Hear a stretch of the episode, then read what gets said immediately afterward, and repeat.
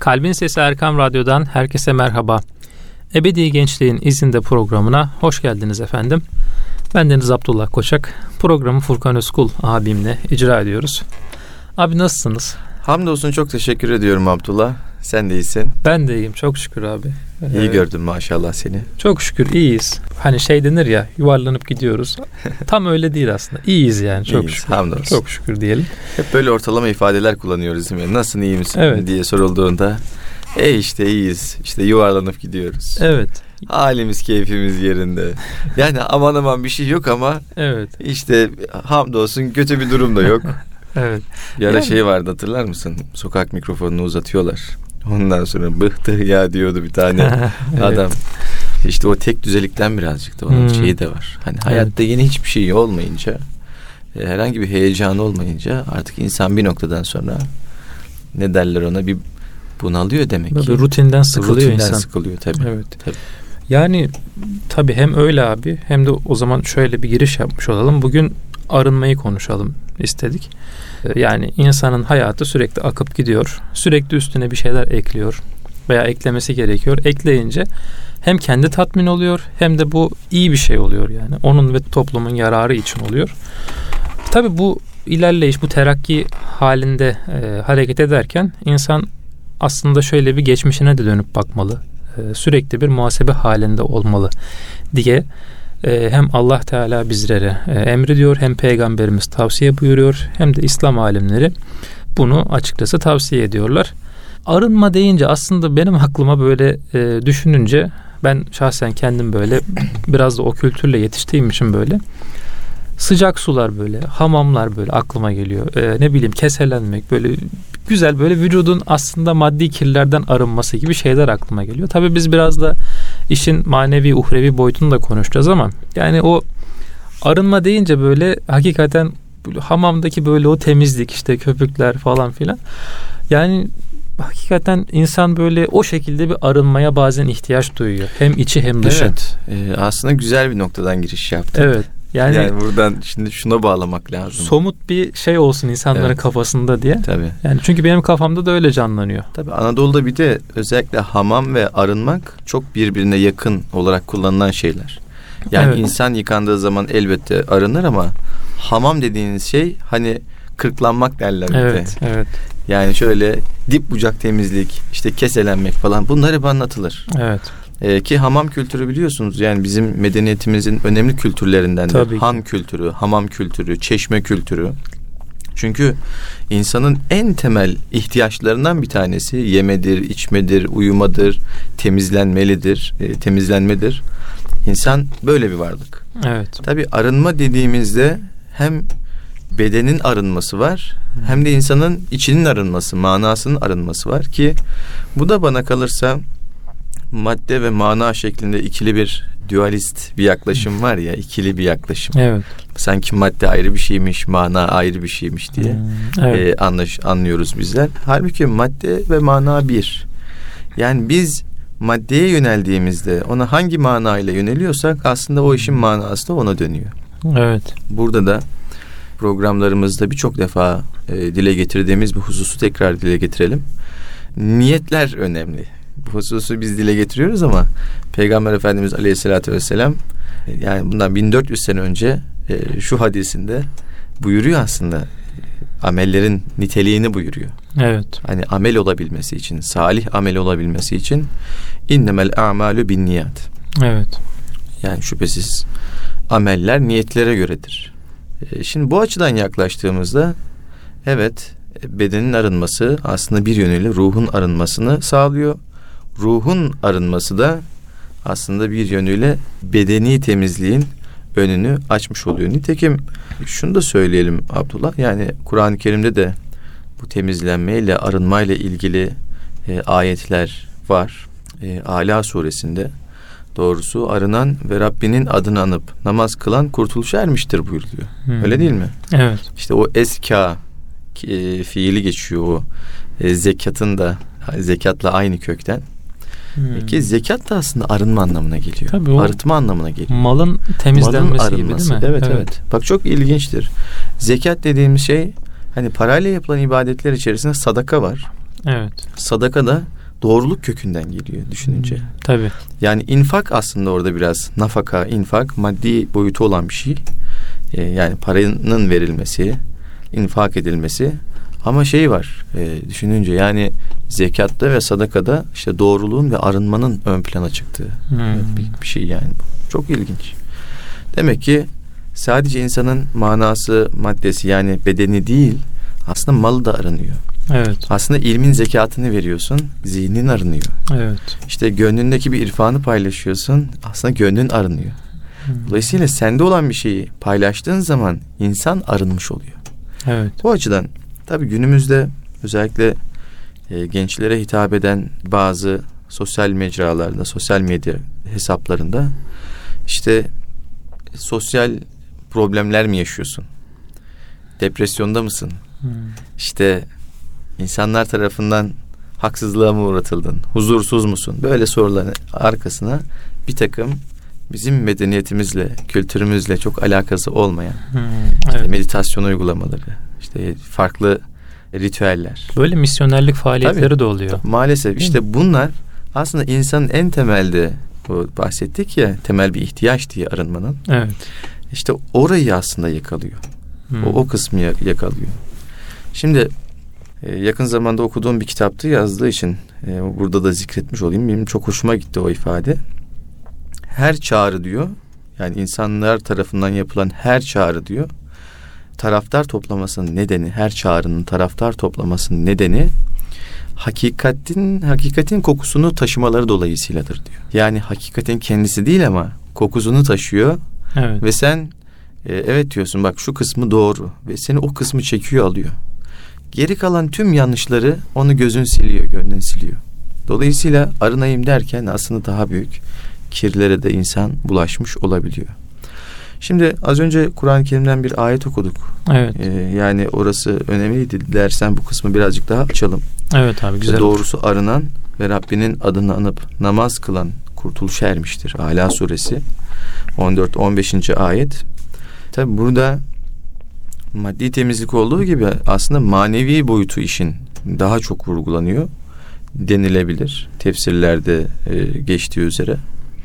E, kişinin kalbi duygularından yani manen şirkten, işte kibirden, riyadan, gururdan, e, bunun gibi e, ağır duygulardan, insanı Allah'tan uzaklaştıran duygulardan uzaklaşması, onları bırakması, e, kalbini onlara kapatması aslında insanı insan yapan hasletlere yöneltmesi noktasında bir arınmaya götürüyor Abdullah. Evet.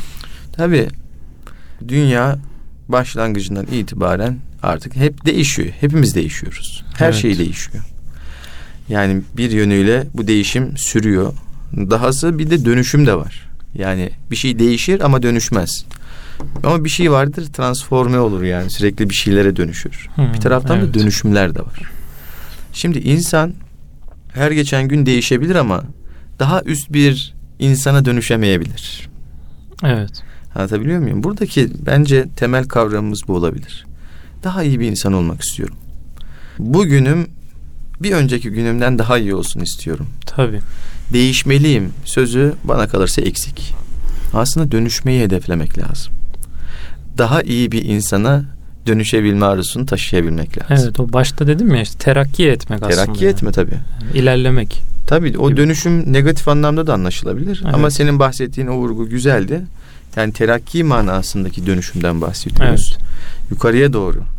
Yani bir uruç diyebileceğimiz bir şey. Evet. Ee, hani miraç, uruç, yükselme Yükselmek. e, evet. yönüyle bir dönüşümden bahsedebiliriz. E, dolayısıyla onun temelini ne oluşturuyor? Şöyle geçmişe bir arındırma oluyor. Evet. Yani geçmişte ne vardı? İşte manen şu hatalarım vardı. Madden şu günahlarım vardı. Peki nasıl değişeceğim? Onları bıraktım diyelim. E, evet bir değişim yoluna gittim. Ama henüz dönüşmedim. Herhangi bir şey olmadı. Olduğum yerde kaldım. Sadece onları bıraktım. Evet. Bu bir müddet sonra insanı tekrar o girdaba çekebilir. Hmm, Ama evet. dönüşüm yaşandığında arınmayı sağlayıp yani tevbeyle diyelim arındık. Evet. Yeni bir dönüşüme böyle hazır olduğumuzu hissettiğimizde, o adımı attığımızda, o dönüşüm yaşanmaya başladığında işte o zaman insan yukarıya doğru hakiki insan olmaya doğru Evet. adım atmış oluyor. Hani Bak şey ne kadar ya. bağlantılı değil mi? Evet, evet. Yani sen ilk girişte vermiş olduğun o hamam ve arınma örneğiyle bunun arasında ne kadar derin bağlantılar. var. Evet. Hani şey denir ya abi aklıma o geldi sen böyle deyince kainat boşluk kabul etmez. Yani sen menfi özelliklerini belki kusurlarını geride bırakıyorsun ama bunu müspet müspet sayılabilecek o güzel hasletlerle doldurmadığında o menfilik seni gene işgal ediyor. Tabii tabii. Belki. Kalbi meşru hazlarla meşgul etmediğimiz zaman, Evet. meşru meşru meşguliyetlerle kaplamadığımız zaman yani onunla hemhali olmadığımız zaman e, elbette bir şekilde dolacak Evet. orası. Yani kalp kaptır aslında. evet. Sürekli döner, dolaşır, inkılap eder. Zaten kalp, inkılap aynı kökten geliyor. Dönüş. Evet. Döner yani sürekli. Dolayısıyla oraya güzel bir şeyler atmazsak Evet. orası hatta hiçbir şey atmadığımızda da orası kokuşmaya başlar. Hatta İmam Şafii'nin de şöyle bir sözü var aklıma geldi. Kendini hak ile meşgul etmezsen batıl seni işgal eder diyor. Evet. Yani o meşguliyeti sürekli hak ile beraberlik olarak sağlamak gerekiyor yani belki de. nitekim e, İnşirah suresinde buyurulmuyor mu? Estağfirullah. Feiza ferate fensab ve Evet. ila rabbike ferab. Bir işi bitirdiğin zaman hemen yenisine başla. Evet. Ve Rabbine rağbet et, Rabbine yönel. Evet. Yani burada aslında o dönüşümü destekleyecek olan temel e, şifreleri de edinmiş oluyoruz. Evet. Peki dönüşmek istiyorum. Hani artık yeni bir yıl geldi değil mi? Evet. 2023'ün e, 2022'nin son saatleri 2023'e yaklaşıyoruz. Evet. E, dolayısıyla yeni bir başlangıç Gibi. olarak düşünülebilir. Evet. Yani 2022'ye kadar bu şekilde yaşadım. Hayatım böyle geçti gitti. Ama 2023 yeni bir başlangıç yılı olsun benim için. Bir milat olsun Evet. denilebilir. Ve bu bağlamda bir adım atılabilir. Bunun tabii genci, orta yaşlısı ihtiyar yok. Nefes aldığımız müddetçe hepimiz bir yönüyle genciz. Evet. Yani Allah'ın muhatap kılmış olduğu, muhatap kabul etmiş olduğu kişileriz. Yani Allahu Teala nefes alan, akıl sahibi olan, işte komodo olmayan, aklı başında olan her yetişkini, buluğ çağından sonraki her yetişkini aslında e, kulluğuna kabul ediyor. Evet. Onu mükellef kabul ediyor. Dolayısıyla gençler şöyle olsun, e, orta yaşlılar böyle olsun diyemeyiz. Herkes kul çünkü. Tabii. Herkes o mükellefiyete sahip. Dolayısıyla bu söylediklerimiz özellikle genç arkadaşlarımız için, Hmm. orta yaşlı abilerimiz için, işte ihtiyar amcalarımız için, hepimiz için aslında en başta kendi nefsimize söylüyoruz Abdullah neticede. Evet, evet. Yani aslında e, Gregorian takvimin son günü, işte son saatleri dedik. Yani çok bir şey ifade etmiyor aslında insan hayatı için. Fakat baktığımız açı bizim için bir şeyler ifade etmesini sağlayabilir. Yani sen Tabii. dedin bizim için bir milat olabilir. Yani yeni bir karar bir alınabilir. tefekkür aracına dönüşebilir. Evet. Niçin? Çünkü yıllar geçip gidiyor. Yani zaman geçip gidiyor. Yine bir yıla giriliyor. Evet. Bu yıla nasıl gireceğiz? Bu yıla nasıl girilmesi gerekir? Bu yıla her zaman nasıl yapıyorsak, her gün nasıl yaşıyorsak öyle yaşayarak girmemiz Evet. gerekiyor. Evet. Bugünün hiçbir anlamı, hiçbir özel bir şeyi yok. Ama şu olabilir insan için. Bunca zamanım geçti. Acaba bundan sonra nasıl geçmesi gerekiyor diye bir tefekkür Evet. e, aracına dönüşebilir. Yoksa Kesinlikle. bugünün diğer günlerden hiçbir farkı olmadığı gibi bugünü diğer günlerden farklı hale getirmek de Allah muhafaza bizim inancımızla bağdaşmaz. Evet. Bizi başka bir kavime e, benzememiz dolayısıyla bizi de o kavimden yapabilir Allah muhafaza. Çünkü peygamberimizin hadisi var. Men teşebbehe bi kavmin fehuve minhum. Evet. Kim bir kavme benzemeye çalışırsa o kavimdendir buyuruyor.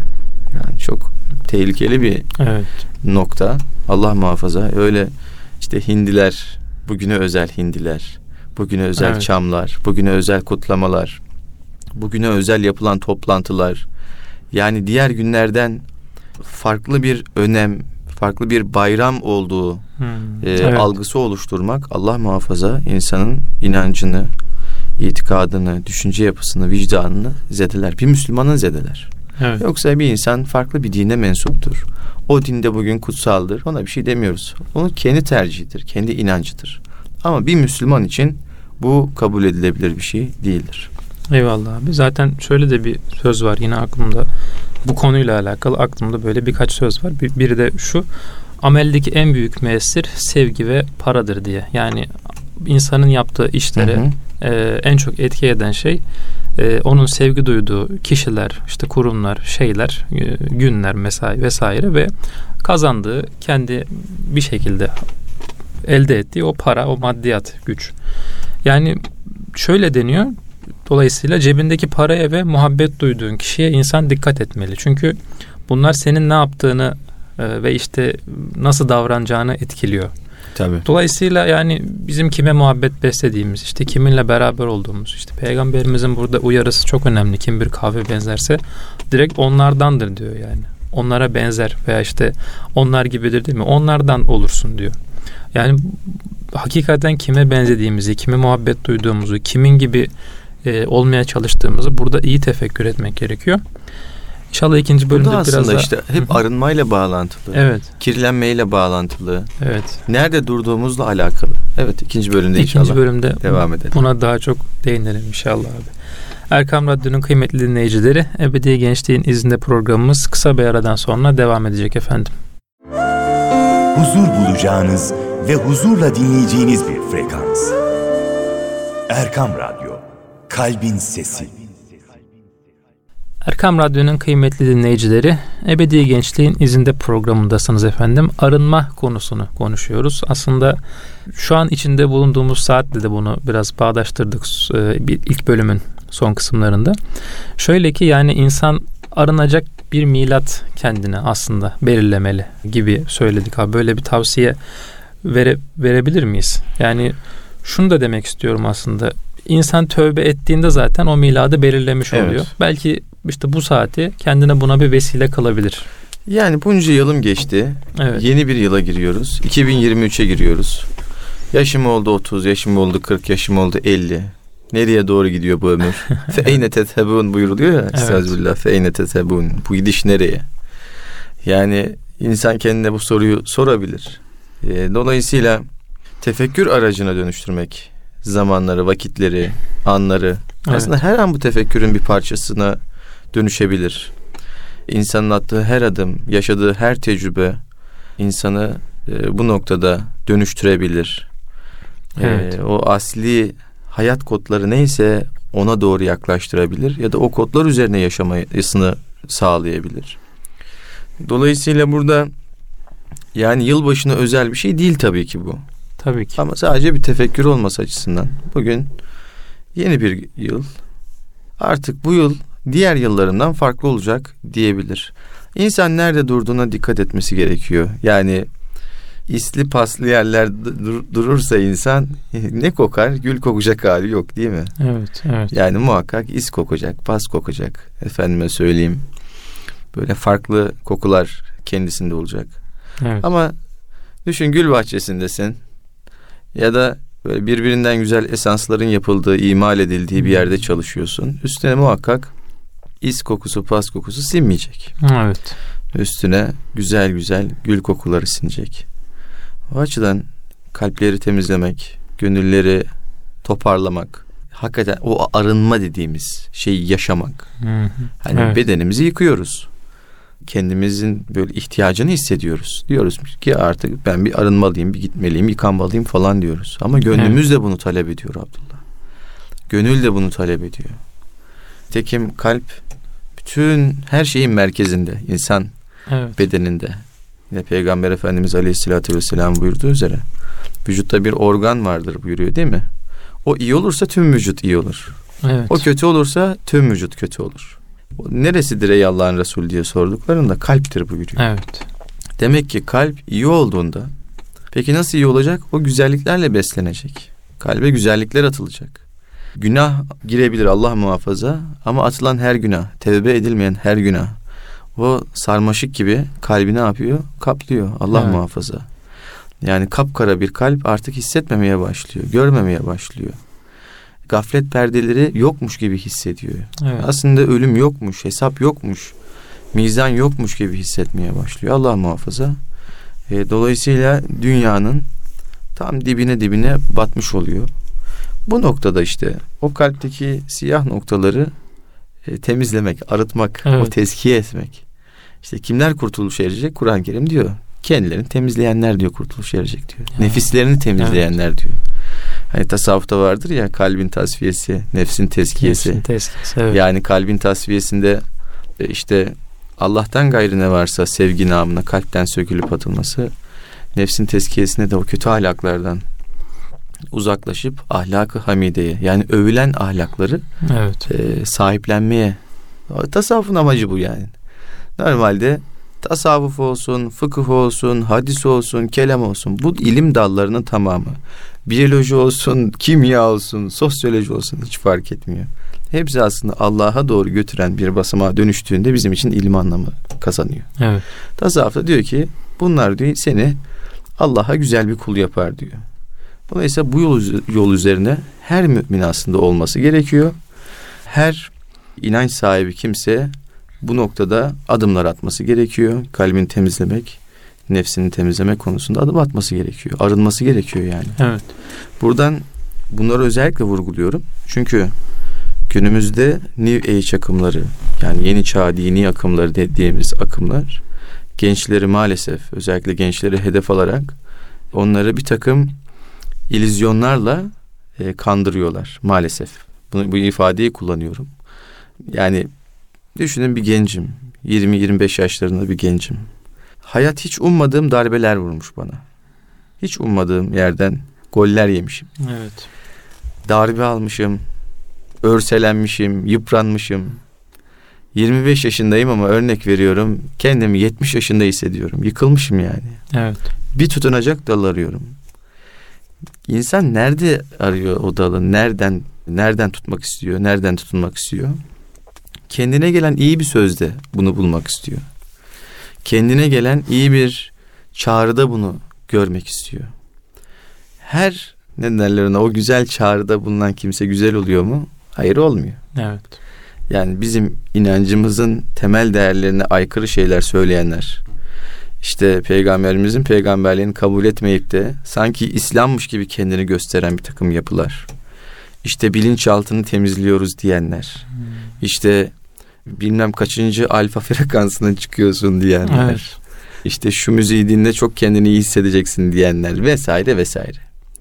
Ya bunların hakikati olabilir bu bir takım dinlenilen şeylerin ayrı bir bahis bunlar. Ama benim bahsettiğim o art niyetli insanların itikadına çeşitli zehirler atmaya çalışan kuruluşlardan bahsediyorum. Evet. Dolayısıyla bu kuruluşlara karşı, yeni çağ dini akımlarına karşı muhakkak surette e, uzak durmak lazım. Temel ölçü şu. Kur'an ve sünnete uyuyor mu, uymuyor mu? Uymuyorsa kesinlikle yaklaşmamak gerekiyor. Peki şunu sorabilirsin Abdullah, onu söyleyeyim. Madem darbe almış insanlar var, işte efendime söyleyeyim örselenmiş gençler var. Evet. Ya bunlar kurtuluşu nerede bulacaklar? Bunlar bizim asli değerlerimizde var Abdullah. Yani bunlar bizim 1400 yıllık geleneğimizde var. Allah bizi her an görüyor, her an duyuyor. Allahu Teala bize bizden daha yakın. Evet. Biz ondan uzak olduğumuz için hissetmeyebiliyoruz. E baktığımızda e, İslam geleneği içerisinde büyük alimler çıkmış, büyük Allah dostları çıkmış. Onların hayatları bize çok güzel çağrılarda bulunuyor. Çok güzel Evet. ifadeler var. Bir Mevlana var, bir Yunus Emre var bizim kendi medeniyetimizin, kendi topraklarımızın yetiştirdiği zatlar olarak söylüyorum. Bir Ahi Evran var, bir Hacı Be- Bektaşi Veli var. Öyle değil mi? Evet. E, onların öncesinde işte Hacı, e, Hoca Ahmet Yeseviler var. Evet. Şah-ı Nakşibendiler var sonrasında. Nice öyle kıymetlerimiz var ki bizim. Ya onların kitabının, onların kitaplarından herhangi bir tanesinin kitabını Tabii. açtığımızda, herhangi bir bahsi okuduğumuzda o kadar ümit oluyor ki insan, o kadar ümit dolar ki diyeyim. Yani bunu herhangi bir yeni çağ dini akımının verme gibi bir ihtimali yok. Şimdi tekrardan birinci bölüme geleceğim. Bazıları işte zehri bal gibi sunuyorlar. Bu kitaplardaki hikayelerden, bu kitaplardaki zatların isimlerinden kendilerini işte refere etmek suretiyle meşru göstermeye çalışıyorlar. Çok dikkat etmek lazım. Evet. Bizim kendi değerlerimize e, yönelip onların eserlerinden bildiğimiz, tanıdığımız, kıymet verdiğimiz hocalarımızdan, alimlerimizden, hak dostu olarak gördüğümüz kimselerden beslenmemiz gerekiyor. Onların sözleri hakikaten kalbe ne yapar? Deva olur. Evet. ilaç gibi gelir. İnsanı şöyle bir toparlar. Ayağımız kayabilir Allah muhafaza. Bizler kuluz, noksanız, aciziz. Hata yapabiliriz. Evet. Eksiklerimiz vardır. Birçok şey sayabilirim. İnsanız çünkü. İnsan nisyan ile malumdur derler. Yani Evet. unutmayla maluldur. Gaflete düşebiliriz. Birçok şey olabilir. Ama toparlanmayı bilmek gerekiyor. Evet. Ee, yeniden şöyle ayağa kalkmak gerekiyor. Ümitsizliğe kesinlikle düşmemek gerekiyor. Çünkü ümitsizlik girdabının sonu yok. Ama ümidin her an kurtuluşa açılacak, açılabilecek bir kapı olduğunu bilmenin insana sürekli bir arayış, sürekli bir bekleyiş, sürekli bir gayret ve motivasyon aşıladığında belirtmemiz gerekiyor. Bir de abi şöyle şimdi güzel konuşuyorsun ama insanlar böyle menkıbeler işte evliya tezkireleri işte e, Hilyetül Evliya kitapları vesaire böyle kıssalar bunları artık çok ciddiye almıyorlar. Yani gençler özellikle yani geçmişte yaşanmış bitmiş yani böyle hocalar sürekli bunlardan örnek veriyor. Bizim büyüklerimiz sürekli bunlardan örnek veriyor. Kişi şu an şeyi düşünemiyor yani bu dönemin bu çağın insanı benim e, kendi şahsi düşüncem bunların kıymetini çok anlayamıyor, idrak edemiyor. Aslında bunlar çok kıymetli şeyler. Tekrar tekrar dönülüp bakılması, okunması, işte sürekli anlatılması da belki biraz bundan yani. Bence Abdullah bunlar okunduğunda çok etki etmiyor falan diyoruz ama Evet. filmi çekilse etki eder. Bana Evet. öyle geliyor. Hmm, evet. Yani güzel bir şekilde anlatılsa bilim kurgu filmlerine ondan sonra farklı senaryolara, farklı tarzlara, farklı kategorilere bunlar uyarlansa e, çok etki edeceğini düşünüyorum. Yani bizim e, hem masal geleneğimiz, doğu masalları diyebileceğimiz Evet. e, işte- Bostan ve Gülistan mesela. Tabii e, gibi. Daha işte Mantukut Tayırlar. Evet. Daha işte Arap geceleri var. İşte Binbir Gece masalları Evet, daha doğrusu. E, Binbir Gece masalları. Daha sayabileceğimiz onlarca yüzlerce böyle eser. Bunlar aslında tam anlamıyla masal da değiller. Anlatılan her Tabii. masalda, her fıkrada, her hikayede, her menkıbede muhakkak insana dokunan bir şey Bir aktarılır. hikmet oluyor. Bir hikmet vardır. Evet. O hikmet üzerine yazılır. Mevlana'nın mesnevilerinde birçok hikayeler anlatılır. Birçok olaylar anlatılır. Evet. Bu anlatılan her olaydaki o inciyi yakalamaktır mesele. Yani şahıslara takılmamak lazım. Olan olaya takılmamak Evet. lazım. Yaşanmış mı, yaşanmamış mı takılmamak lazım. Orada bir hikmeti sen anlatıyor. Aslında anlatılan şeydir yani. Öyle değil mi? Evet. Hani derler ya işte bir ulu zat çıkmıştı. Elini güneşe doğru tutmuştu. İnsanlar güneşe bakacağına parmağına bakmışlardı diyor ya. Evet. Parmağa bakmamak lazım. Burada anlatılan hikayenin özüne odaklanmak lazım. Evet.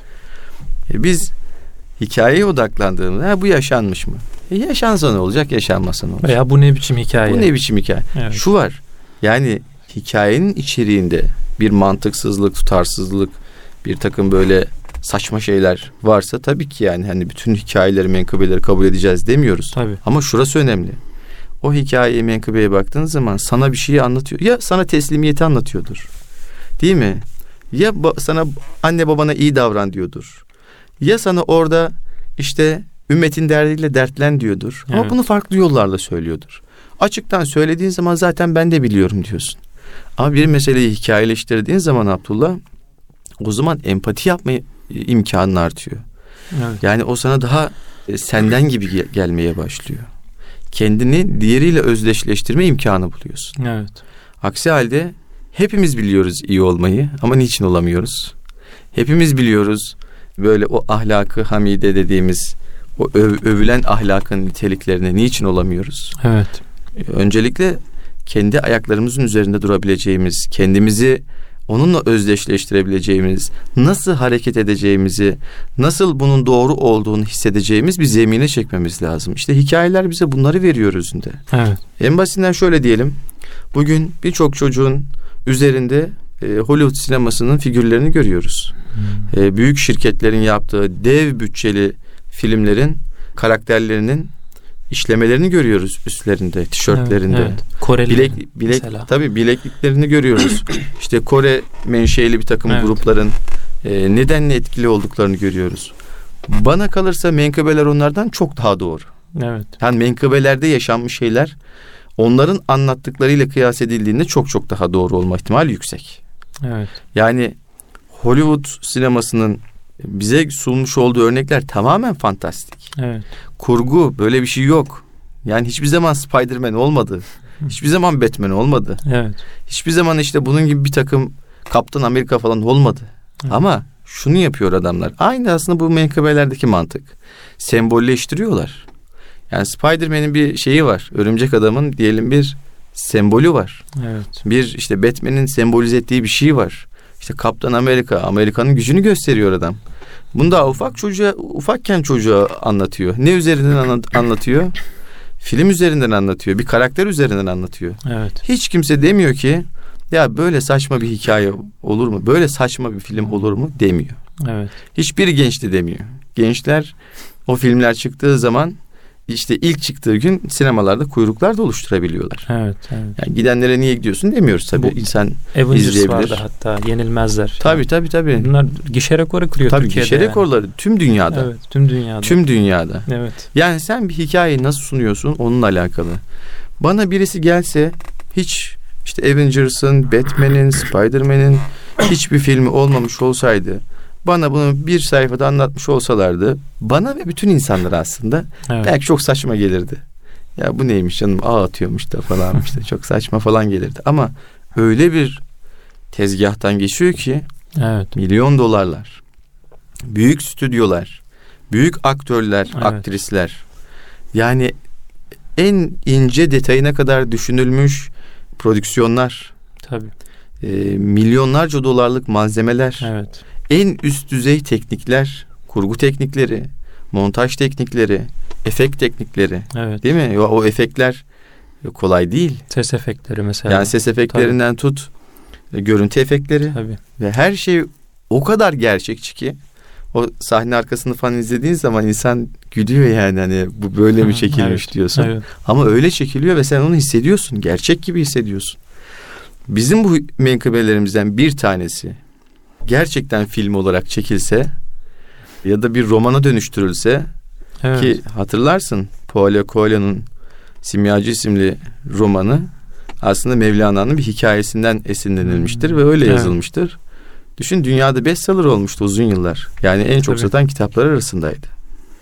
Dolayısıyla şunu söylüyorum. Bizim kendi dünyamızda malzememiz de var. Tutunacağımız çok dalımız da var. Kendimizi bulacağımız aslında çok yollarımız var. Evet. Bence bu yollar bizi e, güzelliğe götürür, arınmaya götürür. En başta kişinin kendi karar vermesi gerekiyor. Hem bedenen, hem ruhen, hem manen, hem ilmen her şeyimize tasaffi olmak yani saflaşmak, Hı. e, Evet. arınmak, tasaffi, teskiye. Bunlar aslında o arınmanın safhaları diyebileceğimiz şeyler. Evet. Dolayısıyla bunları söylemek istiyorum. Eyvallah abi. Yani bu bahsettiğin kelimeleri mesela ben manalarını sözlükten öğrenmedim. Bunları yaşayan insanların hayatını işte anlatan biri oldu veya ben kendim okudum. Öyle öğrendim. Yani nasıl yaşanacağını da nasıl olabileceğini de yani günümüz insanında işte geçmiş insanda veya işte gelecekteki neslimde nasıl e, tahakkuk ettirebileceğimi de gene o anlatılan menkıbelerden, kıssalardan e, az çok öğrendim. Ama bizim de sinemamızın bana kalırsa Evet. e, en büyük eksiklerinden bir tanesi. Biz bir Türk sineması inşa edemedik belki. Evet. Edemememizin en büyük nedeni biz kendi medeniyet kodlarımızdan beslenmedik. Beslendiğimiz yapımların tamamı belki çok ucuz ve kalitesi düşük yapımlar oldu. Evet. Kendi değerlerimiz dediğimiz şeyleri başkalarının teknikleriyle çektik. Yani dolayısıyla ortaya bir Türk sineması Hmm. çıkmadı. Kendimize ait otantik bir yapımız hiçbir zaman çıkmadı. Evet. Maalesef. Evet. Belki 3-5 tane diyebileceğimiz şeyler olabilir. Benim gözümden kaçan şeyler olabilir ama genel manada olmadı böyle bir şey. Evet. Niçin olmadı? Benim Anadolu'mun bir irfanı var, bir kültürü var, bir kökü var. Bu kökten alacağım kendi tekniklerimle, kendi bakış açımla, kendi otantik yaklaşımımla Evet. ortaya bir şey koyacağım. Bugün dünyanın konuştuğu iki tane sinema var. Artık bağımsız sinemalar da çıkmaya başladı biliyorsun. Evet. Hani önceden insanlar Hollywood sinemasına endeksi düşünürlerdi. Ama bugün işte bir Rus sineması konuşuluyor. Tabii. Bir İran sineması konuşuluyor. Bir Hint sineması konuşuluyor. Niçin konuşuluyor? Onlar kendi değerlerinden bir şeyler ortaya koymaya çalışıyorlar. Evet. Evet. Yani oradan süzüyor adam, çıkarıyor. Kendi teknikleriyle allıyor, pulluyor ve sunuyor. Mesela Bollywood filmlerini biliyorsun işte Hindistan. Evet. Yani çok ilginç filmler çıkıyor. Belki yapımlarının yüzde 95 çok kalitesizdir. Ayrı mesele ama yüzde beş içerisinde öyle yapımlar çıkarıyorlar ki Evet. Bollywood sineması da dünyada en fazla izlenen sinemaya dönüşüyor. Evet. Bizim ülkemizde de hakeza. Bizim ülkemizde de tabii işte fanları diyorlar ya Evet. hayranları var. o aktörlerin yani. aktörlerin. Ben de zaman zaman mesela o Hollywood şey Bollywood sinemasına baktığım zamanlar olmuştur. Yani orada adam o Hint felsefesinin derin meselelerini tartışıyor. Evet. Bir senaryo üzerinden bunu yapıyor. Kesinlikle. İran sineması işte kaç tane ünlü yönetmenleri var. Tabii. Bakıyorsunuz film olağan çok basit, çok sıradan bir şekilde akıyormuş gibi geliyor. Ancak işte bir e, Azerbaycan Türk'ünün okuduğu bir kaside bir anda diyorsun ki ya burada bir şey var. Evet. Bir mezar başında okuduğu bir kaside seni bir şeyleri sorgulamana vesile oluyor. Evet. Adam kendi kültüründen, kendi değerlerinden beslenmiş, ortaya bir şey çıkartmış kendince.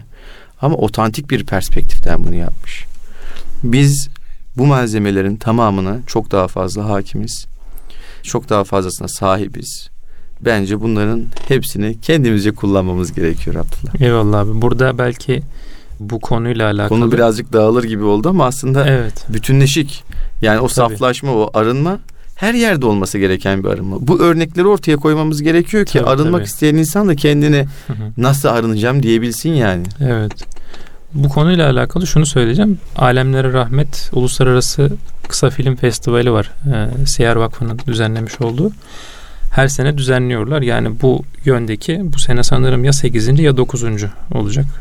Hı hı. Ee, yani bu konuyla alakalı yapılmış dediğimiz gibi ender çalışmalardan biri. Dileyenler, e, merak edenler, bu konuyla ilgili olanlar hem geçmişte yapılmış kısa filmlere hem bu seneki belki e, yavaş yavaş duyuruluyor kısa filmlere oradan göz atabilirler.